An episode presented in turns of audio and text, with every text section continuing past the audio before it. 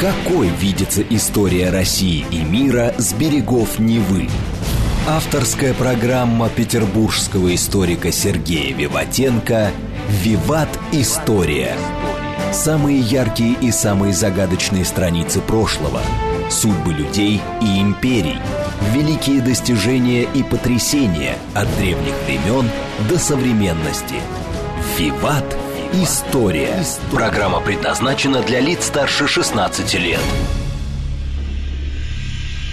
Здравствуйте! Вы слушаете «Радио говорит Москва». В эфире программа «Виват. История». В студии автор и ведущей программы петербургский историк Сергей Виватенко. Сергей, здравствуй!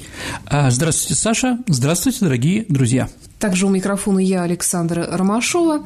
По традиции объявляю, что в конце выпуска у нас будет викторина, историческая викторина, в которой мы разыгрываем книги от издательства «Вита Нова». Сергей, сегодня тема программы «Киев в годы Великой Отечественной войны». Почему ты решил выбрать такую тему? Ну, дорогие друзья, победа у всех одна была в общей стране, и Киев – город-герой. И я хочу рассказать про города-герои. Ну, про все, конечно, ходить невозможно, но какие-то вопросы, которые есть не то что спорные, а вообще интересные, да, про Киев этого периода, мы попытаемся сегодня об этом поговорить. Все-таки, я думаю, это будет интересно не только украинцам, но и всем остальным тоже. Да, безусловно, мне уже интересно. Отлично. Итак, дорогие друзья, битва за Киев, наверное, первое, о чем что мы поговорим, да, это оборона Киева, за что Киев стал городом-героем, да. Итак, когда началась Великая Отечественная война, 22 июня, то Киевский особый военный округ, который существовал со столицей в Киеве, да, был преобразован в Юго-Западный фронт. Он состоял из 5-й, 6-й, 12-й и, по-моему, 26-й армии. А в дальнейшем его состав выполнялся другими соединениями. В конце июля Ставка Верховного Главнокомандования дала войскам приказ отойти на укрепленные позиции на довоенной границе СССР, а опираясь на них остановить наступление противника. А линия Сталина, которая так называется, да, она никогда не была идеальной из-за громадных расстояний пограничья нашей страны. То есть, Саше, нельзя поставить дот на каждые 10 метров нашей границы. У нас очень большие границы. Поэтому передовые части гитлеровцев уже 11 июля достигли рубежей киевского так называемого укрепрайона Кура, да. Наши историки говорят, что к этому времени, к началу войны, было построено 250 дотов и других укреплений до границы рубежей Киевского района были по реке Ирпень. Река Ирпень была такой настоящей природным рвом перед этими самыми дотами. То есть вот там встретили немцев те советские части, которые обороняли Киев. Ну, говорить вот то, что под Киевом, как в других местах, немец пёр, это немножко не так. Там переходили то туда, то сюда, то немцы атаковали, то контратаки. Но и в этой обстановке уже, да, 11 июля, да, силами 5-й армии был нанесен контрудар. И немцев, да, заставший немцев остановить наступление на Киев. Однако им удалось развить наступление южнее, против 26-й и 12-й армии. А в результате этого советские войска оставили Винницу, ну и знаменитый котел под Уманью. 3 августа в плен к немцам попало около 100 тысяч солдат, в том числе командующие 6-й и 12-й армии. В начале августа немцам вновь удалось прорвать линию обороны под Киевом, при этом доты Киевского укрепрайона сражались в окружении, пока контрудары советских войск не заставили противника отступить. Ну, как вот с дотами, как вообще воевать, Саша? Понятно, что вроде дот взять невозможно, но немцы научились, у них была техника, они ее еще восприняли во время Первой мировой войны, когда вот знаменитая битва за Верден, да, и первые сражения Второй мировой, там в Бельгии, например, у них тоже был укрепрайон такой, да, они, в общем-то, научились. Итак, они подходят к этому доту с тех сторон, где нет пулеметных гнезд и откуда невозможно вести по наступающим огонь. Стреляет пушки прямой наводкой в входную дверь или закладывают туда какой-нибудь динамит. А затем, когда уже двери нет, они туда стреляют залпом из огнемета. Поэтому, скажем так, эти доты оказались не очень, скажем так, какое-то время они там могли обороняться, но, в принципе, немцы нашли против них противоядие. Еще раз, не все доты они взяли, но это по разным причинам, возможно, будет время, поговорим. А 7 августа немцы подошли к Жулянам. Жуляны, Саша, это второй аэропорт сейчас, тогда это был тоже аэродром, но это практически уже пригороды города. И только контратака 5-й военно-десантной бригады Родимцева отбросила немцев на 3 километра от города. К 16 августа ситуацию на этом направлении удалось стабилизировать. Туда была брошена 37-я армия во главе с Андреем Власовым. Сергей, прости, а Власов – это вот тот самый Власов? Да, это тот самый Власов, да, генерал Власов, предатель Андрей Власов, да. Он действительно знаменит оборонами, он очень хорошо оборонял Киев, а потом оборонял Москву. Но считается, что он был в начале войны одним из любимых генералов товарища Сталина. Он его бросил как раз второй ударной армии командовать, которая должна была прорвать в районе Волхова блокаду Ленинграда. Но там она была окружена и уничтожена, да, и Власов перешел. Но на август 1941 года вряд ли он представлял, что он будет предателем. Ну да ладно. Так вот, когда 37-я армия немножко контратаковала, да, то они деблокировали даже доты, которые воевали отдельно уже. Это 205-й, 206-й, 207-й доты. Итак, вот это вот 16 августа некоторыми историками контрнаступление 37-й армии считается первым шагом к тому, чтобы не получился план Барбаросса. Потому что, выигрывая времени, мы нарушали план Барбаросса. А план Барбаросса на зиму не был рассчитан. То есть надо было выигрывать, ну, часы и прочее, потому что у немцев было очень мало зимнего формы обмундирования, не было антифриза, тосола, да, то есть они не рассчитывали воевать с нами зимой. И вот после того, как была контратака 37-й армии, вокруг Киева, значит, организовался такой громадный балкон. Немцы с одной стороны, которые наступают в сторону Пинска и в сторону Смоленска, и немцы со стороны Винницы. И здесь вот такое вот расстояние очень опасное. То есть, если немцы с двух сторон ударят, то это будет котел. Но в этот момент лично Гитлером было принято решение перенаправить на юг части группы армий «Центр», которые наступали на Москву.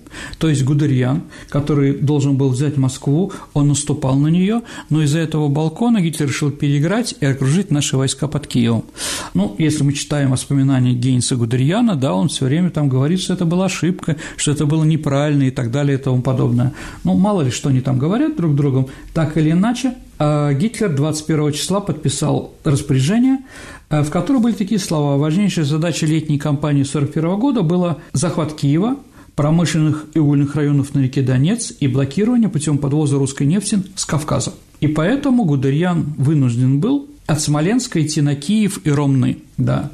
24 августа 2-я танковая группа вермахта под командованием Гудериана развернула наступление на юг, направление Конотопа. Она форсировала Днепр и Десну Черниговской области и устремилась в район Конотопа. Гейнц Гудериан считает, что это ненужное наступление спасло Москву. Ну да ладно. А Брянский фронт, который командовал Еременко, не удалось остановить наступление, и 10 сентября Ромны были взяты. А может, Ромны? Дорогие друзья, я могу ошибаться. Группа армии «Юг» с другой стороны, со стороны Винницы, вышла к Днепру, южнее Киева. И не останавливались на достигнутом, они переправились, заняли плацдарм в районе Кременчуга. Между Кременчугом и Ромнами 180 километров. Это очень мало, и это очень опасно. Возник риск окружения 5 советских армий. Да, 37-я, 38-я, там еще какие-то. На встрече 2-й танковой группе из района Кременчуга должна была ударить 1-я танковая группа фон Клейста. Так и произошло. 7 сентября Гудериан взял Конотоп, и в этот день командующий Юго-Западным фронтом Буденный попросил разрешения отвести армии из района Киева, но получил отказ. Через 2 дня немцы захватили Чернигов, и ситуация стала более критической. Командовал обороной Киевского укрепрайона генерал Кирпонос. Генерал достаточно известный, он стал героем Советского Союза во время Советско-финской войны, и Сталин ему тоже доверял. Так вот, Кирпонос 11 сентября предложил снять 37-ю армию из района Киева и ударить по Ромнам и оставить Киев, чтобы не было котла. Сталин запретил. Он так резюмировал телефонный разговор с Кирпоносом: «Киев не оставлять, мостов не взрывать без разрешения ставки». Командующий фронтом заверял его, что о подобном отступлении не может быть и речи. Еще раз, дорогие друзья, давайте так. Сталин не был упрямым политиком, которого нас иногда рисуют, да? Он просто резонно не хотел повторения разгрома наших армий в районе Умани на марше, когда был приказ отходить, и линии обороны, когда отходишь, нету, да? Поэтому немцы воспользовались и устроили нам там котел со 100 тысячами пленных, да? Поэтому Сталину было важно тут одно – не защищать до конца столицу Советской Украины, да? А именно то, что не повторить, чтобы не было разгрома на марше, как в других местах. Ну, и повторил, конечно, маршал Шапошников, который, в общем-то, в то время аналитик был, генеральный штаб был под ним. То есть, на самом деле, разговор о том, что только Сталин не хотел оставлять Киев, это немножко не так. 11 сентября Сталин так резюмировал телефонный разговор с Кирпоносом. Сталин предложил выделить часть сил фронта на подготовку оборонительного рубежа по реке Псел, то есть это в тылу, и только тогда начать эвакуацию Киева, чтобы избежать повторения ситуации с Уманью. Однако ресурсов для реализации этого плана у фронта не было. Угроза окружения нарастала с каждым днем. Его резервы были исчерпаны, потому что они все были направлены на ликвидацию прорывов в районе Конотопа, Ромн и Кременчуга-Лухвиц. Да. 12 сентября был отстранен Буденный, на его смену был назначен маршал Тимошенко, который, наконец, отдал приказ о подступлении, но было поздно. Днем ранее кольцо вокруг Юго-Западного фронта сомкнулось. Там еще была такая, ну, это вот как раз вот советская, только в Советском Союзе такое может быть, да, все очень боялись. Боялись, картина была, что командующий Белорусским военным округом Павлов был арестован и расстрелян, и был назначен, скажем так, крайним за все неудачи нашей армии в районе Белоруссии. Кирпонос не хотел, и когда ему отдали приказ отступать, он сказал, Баграмян прилетел на самолете, тогда он еще не был маршалом, да, и вот он прилетел на самолете, а Кирпонос сказал, а есть ли у вас документы письменные? Баграмян сказал, нет, поверьте мне, без письменного документа я отступать не буду. То есть на это было еще потеряно какое-то время, да? А только 14 сентября началось наступление, но было поздно. В плен попало 130 тысяч человек. То есть вот такая трагедия в районе Киева. Это громадные цифры, да? 15 сентября войска Юго-Западного фронта были окончательно окружены, управляемость войсками дезориентирована, а потом была вообще утрачена. Поэтому организованного наступления не было. После того, как попытки прорвать оборону закончились, было принято решение о просачивании через леса, через болото. Ну, вышло только 20 тысяч человек, то есть это минимально. А сам Кирпонос 20 сентября погиб на линии фронта. А днем раньше гитлеровцы зашли в Киев. Началась оккупация, которая длилась 778 дней и стоила городу огромных человеческих жертв. Единственное, все эти страшные цифры, которые я говорил, и непонятно, как воевать и прочее, надо сказать, победа немцев под Киевом имела только тактический успех, Саш, а не стратегический. Потратив время 2 недели на Киев, у них не хватило времени на походы на Москву. Итак, какие же моменты оккупации Киева, наверное, нам более всего интересно. Ну, давайте мы несколько рассмотрим, да, не то, что это штампы, но то, что мы все знаем. В первую очередь, это, конечно, диверсии наших отступающих войск, которые отступали из Киева. Перед отступлением, Саша, было принято решение подорвать наиболее существенные объекты городской инфраструктуры. Ну, мосты, электростанции, часть больших зданий в центральной части города. В непосредственном исполнении этой задачи было возложено на 4-ю дивизию НКВД. Ну, понятно, что такими вещами, диверсиями занимается НКВД. Командовал загрузкой всех этих динамита и прочее генерал-майор Федор Межерин. Он так называемый последний комендант Киева. Ну, какой он был последний, вопрос спорный, но то, что он по его приказу проходил минирование, это правда. Минирование в Киеве выполняли специальные саперные подразделения Главного военно-инженерного управления. А конкретно этим занимался 11-й взвод спецназначения, который возглавлял лейтенант Михаил Татарский. В своих воспоминаниях он писал о минировании железнодорожной станции, пост Волынский, моста имени Евгении Бош, набережной возле Почтовой площади, железнодорожного моста в Дарнице и некоторых других объектов, ну, такие как музей Ленина, Октябрьский дворец, исторический музей, да, ну, тот самый музей, который находится, ну, часть Лавры. Координировать минирование был назначен представитель Генштаба Хилякин, а непосредственно начальник лейтенанта Татарского был командир инженерного управления 37-й армии полковник Александр Голдович. Итак, 19 сентября в Киев вошли немецкие войска. После этого контроль над минами, оборудованными радиовзрывателями, осуществляли уже подпольные диверсионные группы, в частности, под руководством Ивана Кудря. Ну, Иван Кудря – это вот сейчас он знаменит тем, что улицу, которая названа в честь него, да, ну, он известный подпольщик, сейчас назвали в честь Маккейна, ну, этого американского товарища. Да, у каждого времени, у каждого народа свои герои, как говорится, да. И, по-моему, еще у диверсионной группы был Виктор Карташов, у него позывной был Коваленко, а у Ивана Кудря был позывной Максим. Впрочем, обеспечивать непосредственно контроль над всеми объектами минирования диверсионные группы не могли никак. Да и сигналы на взрыв подавались с радиостанциями Харькова и Воронежа, что исключало оперативное управление диверсией. 19 сентября были взорваны мосты через Днепр – Петровский, Дарницкий, а мост Евгении Бош. Ну, Евгения Бош такая деятель коммунистической партии, женщина, да, одна из руководителей Украинской коммунистической партии. И там, где сейчас мост Патона, да, там еще был Новодницкий наплавной мост был взорван. Также были взорваны электростанции, водоносная станция, подорвана часть паровозов и вагонов на вокзале, железнодорожные стрелки, здания штабов, НКВД и Пинской флотилии. А вот такие разрушения диверсии, как ты говоришь, они возымели свое действие?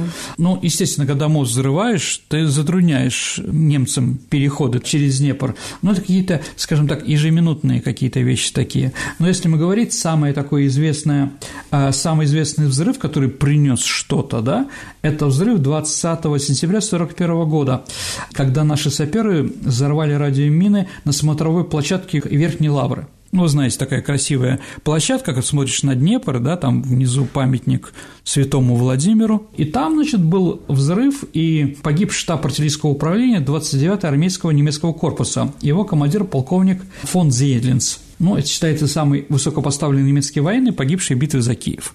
То есть, ну, вот немцы пошли фотографироваться, ну, мы как-то тоже понимали, что приходят немцы, да, они же, им тоже надо где-то свое хозяйство составлять, да, ну, где, в хорошей гостинице, там, да, понятно, бомба под нее, там, да, или там на Владимирское здание НКВД, да, было, ну, туда, наверное, гестапо въедет. Но куда еще влезать? Там все же уже устроено, там, да, и подземные казематы там, и понятно, что бомбу тоже туда. Ну, в общем, так или иначе, были взрыв те еще и простых домов, где могли поселиться немцы. Немцам удалось разгромить несколько диверсионных групп. Начальник киевской полиции потом рапортовал в конце сентября, что обезврежено 670 мин. Кроме того, советская мина, которую подкладывали, F-10 она называлась, Саша, попала в руки гитлеровцев, да, уже в начале сентября, что позволило им организовать контррадиоэлектронную борьбу. Они могли сбить наш сигнал, который дает приказ на взрыв, ну, радиосигнал, но что не взорвали, да, какие здания, да, но музей Ленина. До революции это был педагогический музей, а сейчас это дом учителя тоже на Владимирской, Софийские и Владимирские соборы, оперный театр, Андреевская церковь, здание Госбанка, вот этот красно-черный корпус университета, дом Кабмина, да, Верховная Рада, ЦК КПБУ, это сейчас здание, где Аваков сидит, штаб Киевского военного округа, да, это администрация президента Украины сейчас, НКВД, понятно, да, там СБУ, конечно, сидит, кто же еще может сидеть. Однако 24 сентября был подорван детский мир и бывшая кондитерская на Крещатике 27. Почему кондитерская, тоже понятно, немцы же должны где-то там сидеть, отдыхать, но вот ее взорвали, да. И там же, там рядом в доме 28 размещался штаб охранной дивизии, да, и там же был еще пункт приема от населения радиоприемников противогазов, то есть, когда немцы вошли, они приказали голубей расстрелять, тушки принести, второе – сдать радиоприемники и противогазы. А голуби тут при чем? Саша, голуби – это почтовые голуби, они же для диверсий. Ну вот они приказали эти тушки сдавать. Ну, противогазы, я даже не знаю почему. То есть, если будет химическая атака, да, чтобы все они погибли, ну, непонятно, зачем нужны были. Или у немцев не хватало противогазов, но мы с вами уже, Саша, отвечали в какой-то передаче, что химической борьбы все-таки на Восточном фронте было мало. Ну, были, конечно, случаи, в основном в Крыму и в Одессе, да, но это были единичные случаи, поэтому не знаю, для чего им противогазы. Дальше гостиница «Спартак» была взорвана на Крещатике, которую занимала военная комендатура. Непонятно, кого больше погибло, гитлеровцев или киевлян. Я думаю, что киевлян, наверное, больше, да, которые стояли в очереди, сдавая радиоприемники. А было ли массовое выселение народа из Киева? Ну, как люди бежали? Это вопрос хороший, но на самом деле подразумевается, что если они бегут, кто бежит в основном? Руководство, НКВДшники со своими семьями, да? В самом Киеве был район, где жили только компактно семьи НКВД. Поэтому там пустой был абсолютно. Понятно, что какие-то военные общежития, военные казармы, они тоже были пустые. Слушайте, людей хватало. Многие ушли с Красной Армии. Притом многие, понимая, что будут репрессии против евреев, евреи ушли.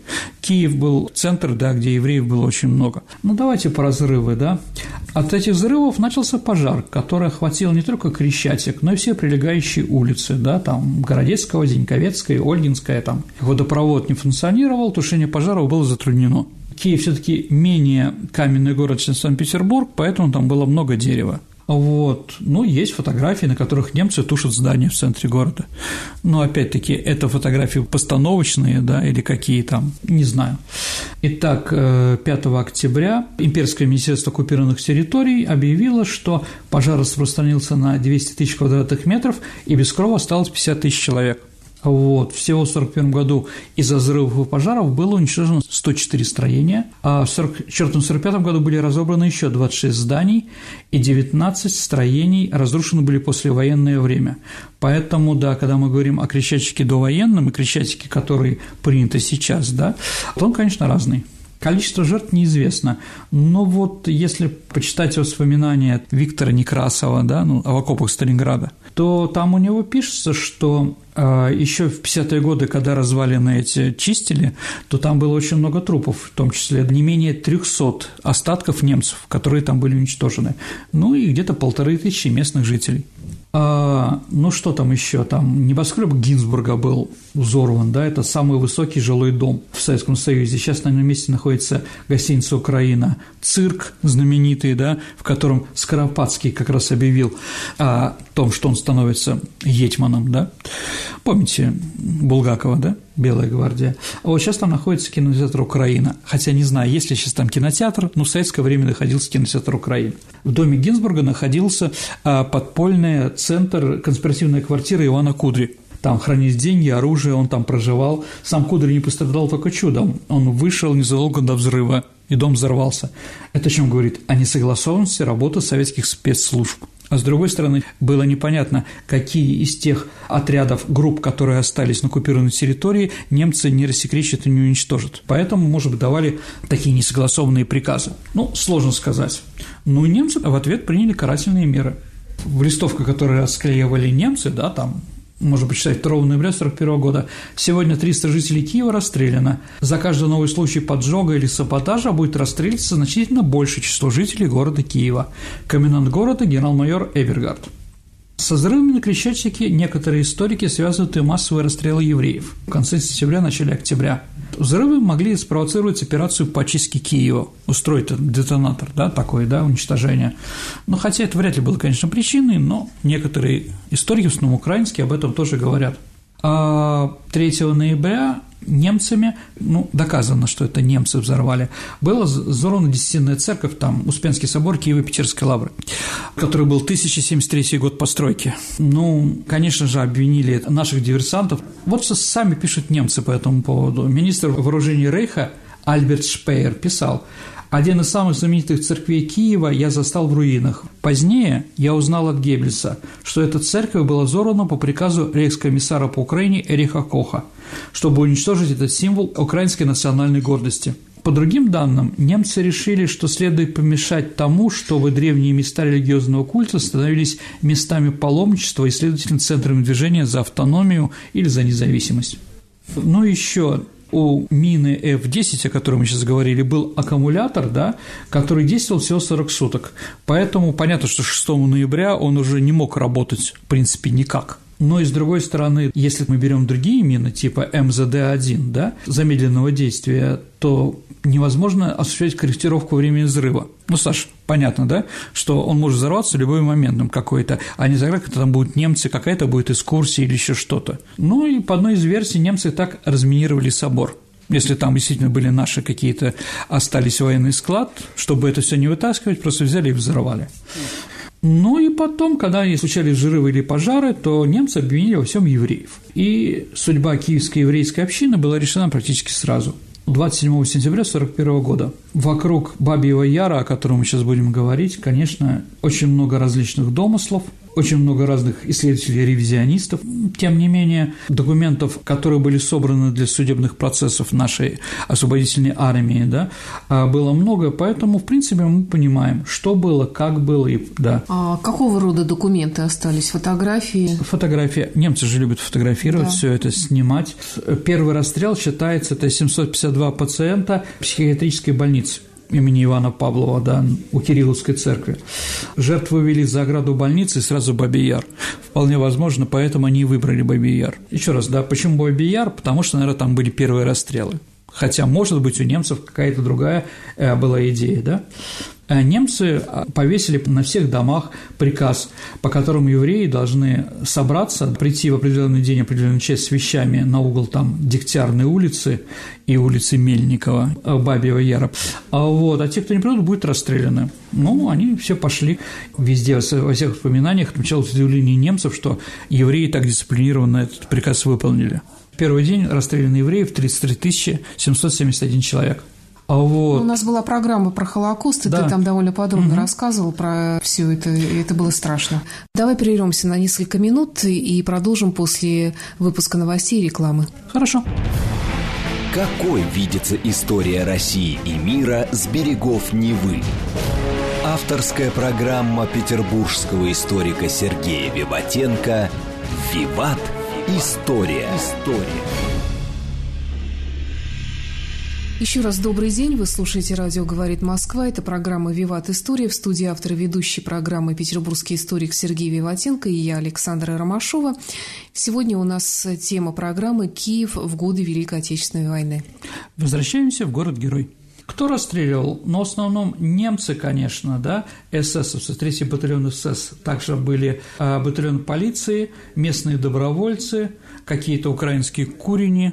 Там каждый вторник, каждую пятницу расстреливали, да, в течение, там, 41-й год, 43-й год. Ну, в Бабьем Яру, предположительно, погиб второй секретарь Киевского горкома партии Тимофей Шамрыла, поэтому улицу назвали в честь него. 21 февраля 1942 года там были казнены украинские националисты тоже. Ну, там цыгане были, пленные и прочее.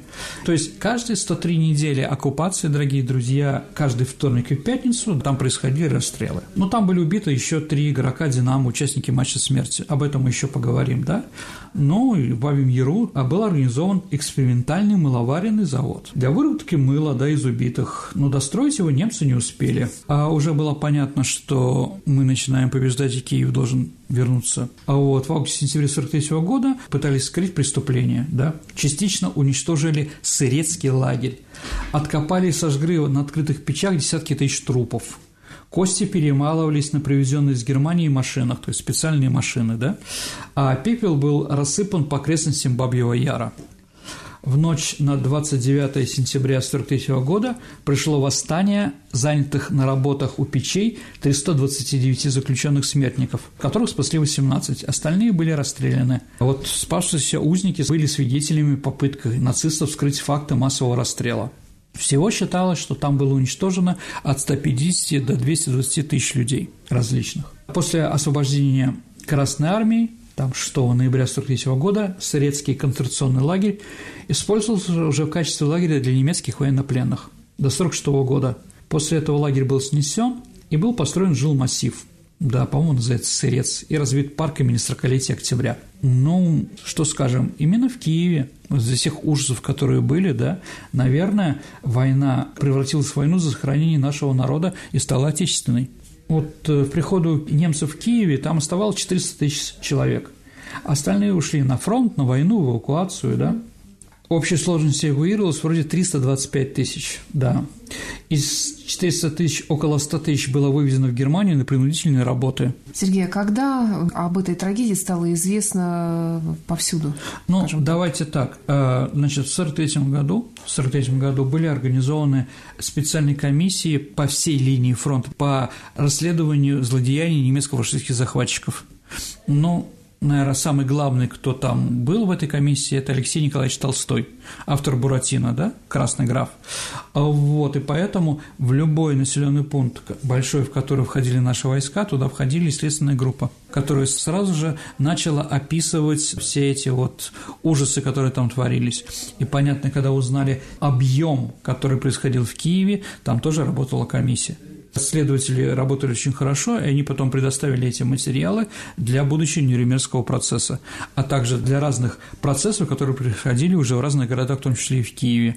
В Киеве потом были тоже суды над оккупантами, да, и прочее. Как жилось тем, кто жил в Киеве? Давайте я прочитаю, на что немцы объявили налоги. На двери, на окна, на собак, лишнюю мебель и даже на бороды. Ну, то есть, понятно, да? Попытаемся хоть что-то с них вытащить, да, кто там остался. А некоторые районы были полностью заброшенные, там, я не знаю, ну, Липки, например, да, где жили НКВДшники. Да, ну, понятно, что на Крещатике после всех вещей там тоже ничего не было. Ну, понятно, когда немцы вошли, стали массово грабить все магазины, которые были, жители. Вот это продолжалось, ну, там, несколько дней. Народ, как вспоминает очевидцы, тащили все, от иголок носков до габаритной мебели. Все это потом собиралось и обменивалось на еду, потому что люди понимали прекрасно, надо как-то выжить. Ну и немцы приезжали, или полицаи, да, они могли зайти в любую квартиру и взорвать все, что хотели.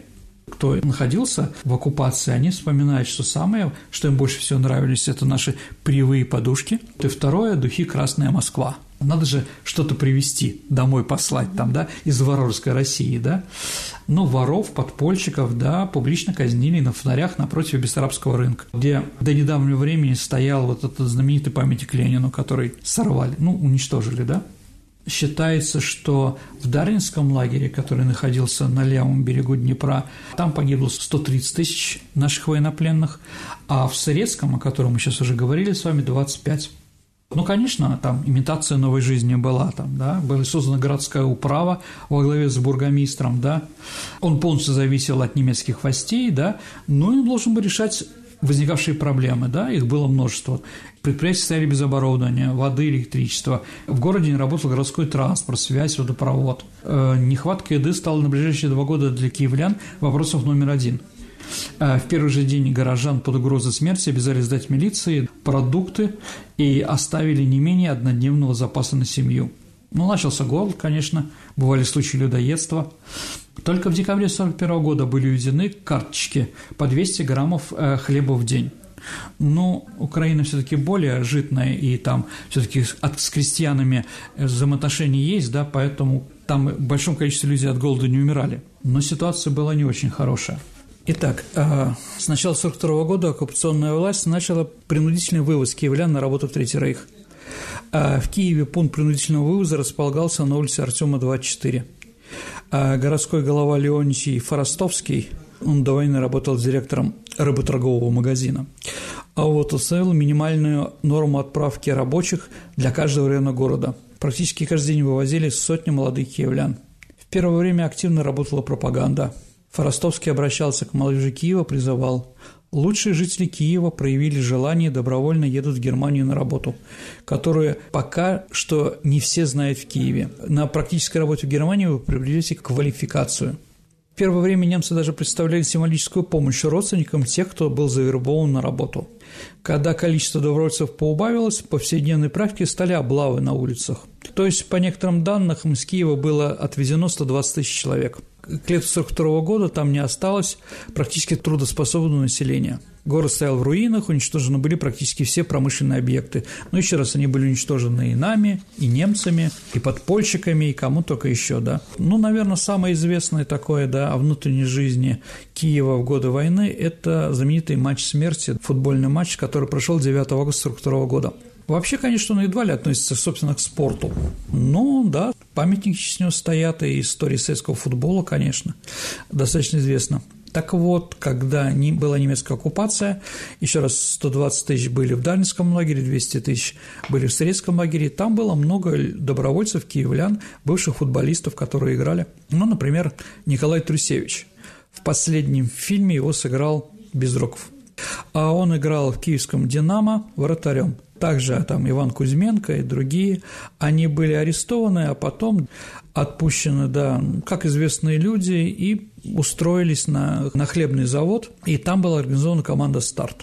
Ну, директором хлебозавода в Киеве работал некий чех, да, Кордик по фамилии, и как раз он решил сделать рекламу для своего завода, организовал там футбольную команду. И вот она играла со всеми, кем только возможно. Ну, понятно, с другой стороны, что динамовцы, Динамо Киев, да, динамовцы – это значит, они работали в НКВД. То есть они могли работать в НКВД, могли только числиться в НКВД. Кстати, их курировал в киевском НКВД отец народного артиста СССР Леонида Броневого. Он как раз и занимался спортом в киевском «Динамо». Ну вот они играли, тренировались на стадионе «Зенит», где до этого содержали красноармейцев. Но так как в Киеве стояли венгерские, итальянские, немецкие подразделения, то как раз стали играть уже вместе с иностранцами. Самая известная команда, конечно, это «Флакев», это «Зенитчики». «Флак» – это по-немецки «зенитная пушка», да? Ну, да, действительно, наши футболисты были более профессиональные, они всех их побеждали. Но говорить о том, что они были арестованы из-за того, что они обыграли немцев, документов нету. Но то, что они были, Трусевич, Кузьменко, еще, по-моему, Свиридовский были арестованы прямо на Халиловом заводе, это тоже верно. Еще раз, причина ареста остались, в общем-то, темные, сомнительные. По мнению Макара Гончаренко, игрока, который пережил войну, на футболиста «Старта» пожаловался Швецов. Это тренер футбольной команды «Рух», который был из украинских националистов. Другие называли другие вещи, например, Георгий Вячис. Вячис до войны был спортсменом, а не футболистом-пловцом. В оккупации он открыл себе новые таланты и не нашел ничего умнее, чем поступить в гестапо. Но он знал как бы спортсменов, да, и поэтому представил их как работников НКВД. А так или иначе, да, эти, ну, не вся команда, но в основном были арестованы. Все вспоминают, что 24 февраля 1943 года положение арестованных футболистов в лагере было нормальным, то есть не хуже, чем другие. Кто-то устроился монтёром, кто-то сапожником, родные разносили передачи, но 24 февраля в лагере случился инцидент. Один из заключенных пытался отогнать караульную собаку, и началась потасовка. В потасовке задели немецкого офицера, который вышел на шум.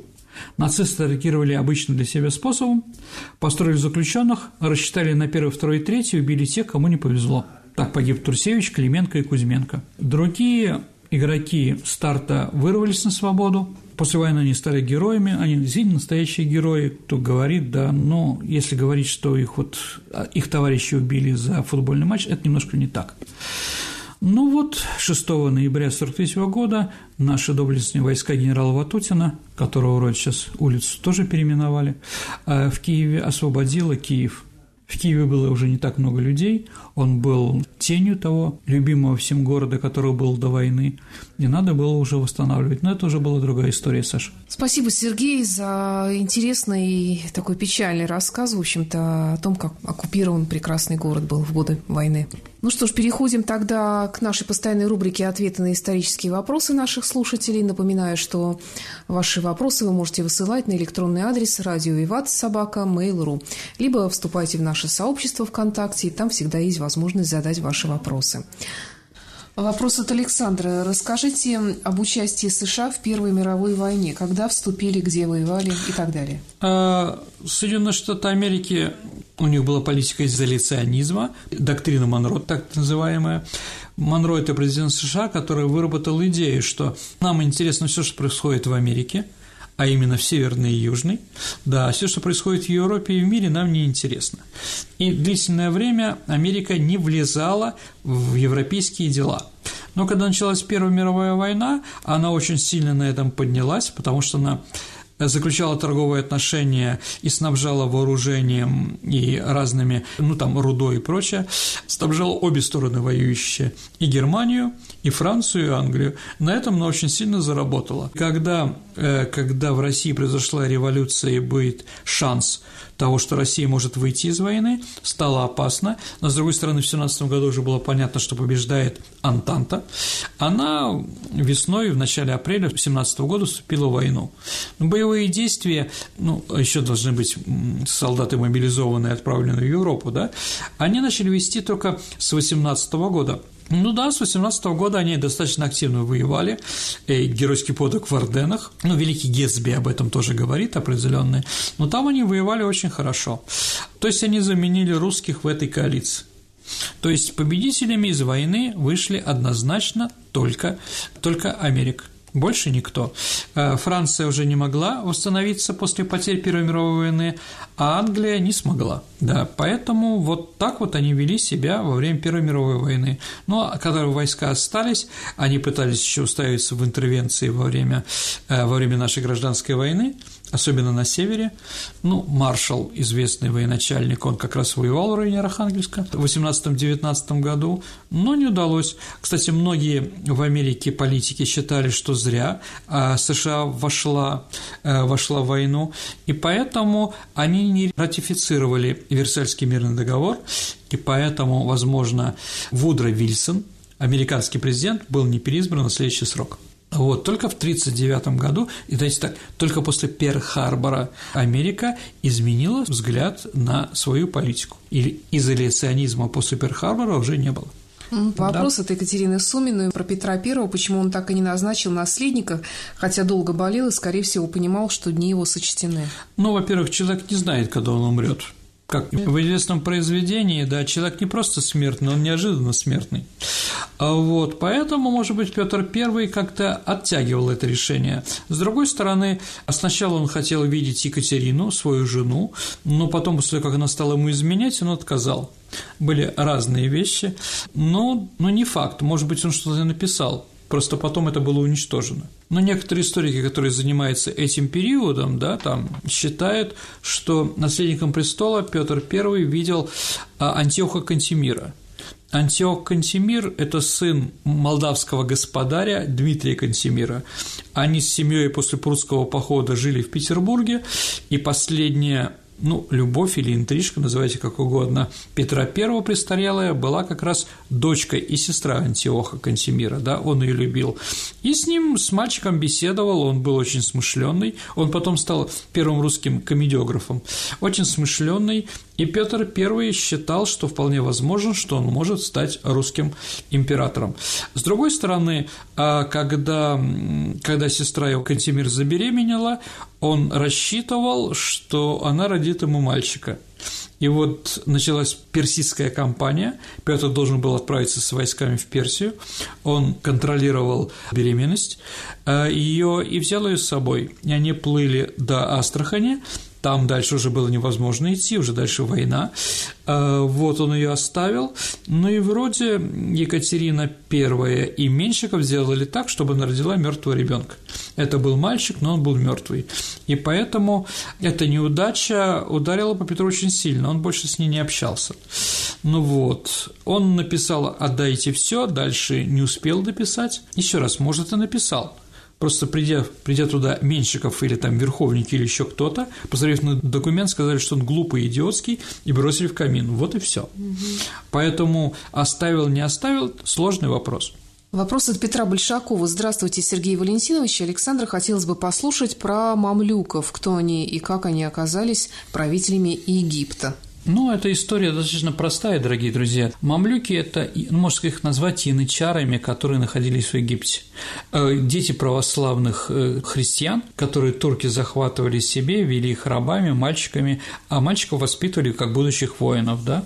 Но очень известно, что среди мамлюков было много грузин, там Бараташвили такой, который поднимал восстание против власти, они стали мусульманами, а потом стали играть и политическую роль. В конце концов, это была единственная сила, которая могла что-то противоставить местной власти, и мамлюки в XIX веке во главе с Мухаммедом Али они подняли восстание против турецкого ига. И вот государство же египетское стало мамлюкское. Только вмешательство нашей страны в 1833 году спасло Турцию от полного краха, потому что Мухаммед Али вел из Египта свои войска в сторону Стамбула. Мы высадились, да, и был такой Учек-Лисийский договор, по которому мы получали какие-то плюсы. Еще раз, когда военные специальные элитные войска пытаются заниматься политикой, известно еще с Древнего Рима. Ну, преторианская гвардия, так называемая, которая в конце Римской империи уже сама сажала императорами те, кого считала нужным. Те же янычары тоже играли такую же роль. Ну вот и в Египте также бывшие рабы тоже насаждали в Египте свою власть. Иван Костенко интересуется историей Урала и Сибири. Кто жил до прихода русских, как они развивались, особенности культуры, отношения к соседям и отношения с центром. Ну, давайте так.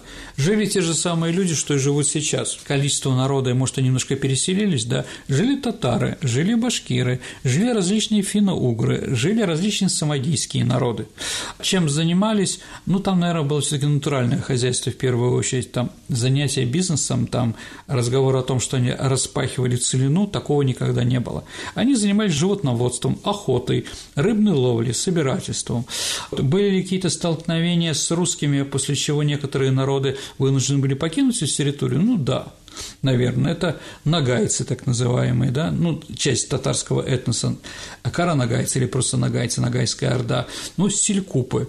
Селькупы – это народы, которые живут в районе Таймыра, но считается, что в XVII веке у них произошел конфликт, ну, они пытались нападать на русские земли, поэтому их очень жестко им ответили, и они вынуждены были покинуть те земли, которые они жили раньше, и уйти далеко на север. Русская колонизация отличается от колонизации других стран, наверное, тем, что у нас никогда не было идеи уничтожить местное население, очистить это население. Не всегда, конечно, ну, такие тоже, может, моменты, да, но очистить население, чтобы там жили только русские. Нет, такого не было. И притом территории у нас громадные, а население в то время было не очень большое. Вопрос от нашего слушателя, который представился как Толян. Расскажите про маршала авиации, который был арестован после войны, и оказалось, что он жил не под своей фамилией, кажется, маршал Худяков, если не ошибаюсь. Ну да, был такой маршал Худяков, он был армянином из Карабаха. Ну, во время гражданской войны он находился в армии группировки армянских националистов дашнаков, да, и взял другую фамилию, когда победили красные. Но потом он честно работал, хотя самолеты он не любил, боялся. Он маршалом стал, но он маршал тыловой. Он прекрасно делал аэродромы, разбирался в технике и прочее, но летать он боялся и не любил. Ну и в конце концов, ну, кто-то его признал. Ну и кому-то было выгодно его снять, поэтому был снят и репрессирован. Да, вот такая вот история. Ну, мало ли, да. Кондратюк, известный ученый, да, он же тоже был белогвардеец, носил чужую фамилию. А сколько там неизвестных таких людей. Поэтому такие вещи бывают после гражданской войны. Стоило через 30-40 лет репрессировать? Ну, не знаю. А с другой стороны, ты нас обманывал в течение там какого-то периода в нашей стране. Сталину это, конечно, не понравилось. Вопрос от Леры Черемешкиной. Расскажите, пожалуйста, о передвижениях между странами в XIX-XX веках, между Российской империей и европейскими странами. Существовали ли визы или же границы существовали только на карте, позволяя свободно передвигаться из страны в страну? Но нужен был в основном только паспорт, которому разрешалось покинуть нашу страну, или иностранцам к нам приехать тоже. Поэтому достаточно движения было, другой просто денег не было и смысла не было. Но на приграничных, конечно, была контрабандная торговля, контрабанда, они все время ездили, переезжали тайными тропами на корабле, такие вещи были. В начале XX века кто ездил из России за рубеж, в основном интеллигенция и дворяне. Да, но в принципе, русский паспорт открывал все границы. Не было такого, что нас куда-то не пускали. Но ездили на поездах, в первую очередь, на кораблях, если мы говорим про 19-20 век, на своих каретах, там, самое известное, наверное, это 18 век, это Карамзина «Путешествие». В записке русского путешественника он об этом написал. Ну да. Ну, с одной стороны, все были тогда самодостаточными, считалось длительные поездки опасными, поэтому туризм был не очень сильный. Туризм стал распространяться только в 60-е и 70-е годы XIX века в Англии. Ну, контора Кука, помните, мистер Твистер, Саш, да? Вот, она как раз организовала, кстати, Кук в этом году накрылся, туристическая эта фирма. Да-да. Была такая новость. Да, но сначала Кук боролся с алкоголизмом, извините, потому что он считал, что рабочих надо путешествиями, скажем так, отбивать от выходных, когда они просто напивались. И вот благодаря железным дорогам, которые были как раз построены, да, он первый, кто сделал туристические поездки на поезде выгодными. Потом стало распространено. В нашей стране, конечно, туристические организации тоже были, но, еще раз, из-за нехватки богатых людей у нас такие путешествия были редки. Хотя, конечно, уже можно было из тысячи туристов на кораблях, которые плывут кругосветное путешествие, увидеть 3-4 уже русских. Тенденция начиналась, но медленно. Ну, а потом Первая мировая война, и все закончилось. Сергей, мы переходим к нашей постоянной рубрике, в которой мы разыгрываем книги от издательства «Вита Нова». Я напомню, что «Вита Нова» – это хорошие книги о хороших людях, и приз получает тот, кто правильно отвечает на исторический вопрос Сергея. В прошлый раз у нас была тема о декабристах, и вопрос звучал следующим образом. Напомни, пожалуйста. Да, в прошлый раз мы говорили с вами о фильме «Союз спасения», а вопрос был такой: кто придумал термин «декабрист»? Да, Герцен придумал. Ясное дело. Абсолютно верно. Да, когда его разбудили, видимо, он так ответил на это. Но я шучу, дорогие друзья. А победитель у нас кто, Саша? У нас огромное количество пришло, что, естественно, правильных ответов, но первым прислал Сергей Трифонов. Поздравляем Сергея Трифонова, он получит хорошую действительно книгу. А теперь, дорогие друзья, такой вопрос. Мы сегодня говорили про Киев, да? Киев – родина многих известных поэтов, писателей, как Булгаков, Некрасов, да? Родился там Александр Вертинский. Так вот, скажите, пожалуйста, Александр Вертинский называл нечто, такой символ Киева, паникадилами весны. Назовите двумя словами, начинающиеся на одну букву, что же так называл поэт Вертинский. Как сложно ты формулируешь вопрос. Что ж, ваши ответы вы можете отправлять на наш электронный адрес radio@vivat@mail.ru, либо вступайте в нашу группу ВКонтакте Сергею в личном сообщении Сергею Виватенко или мне, Александре Ромашовой.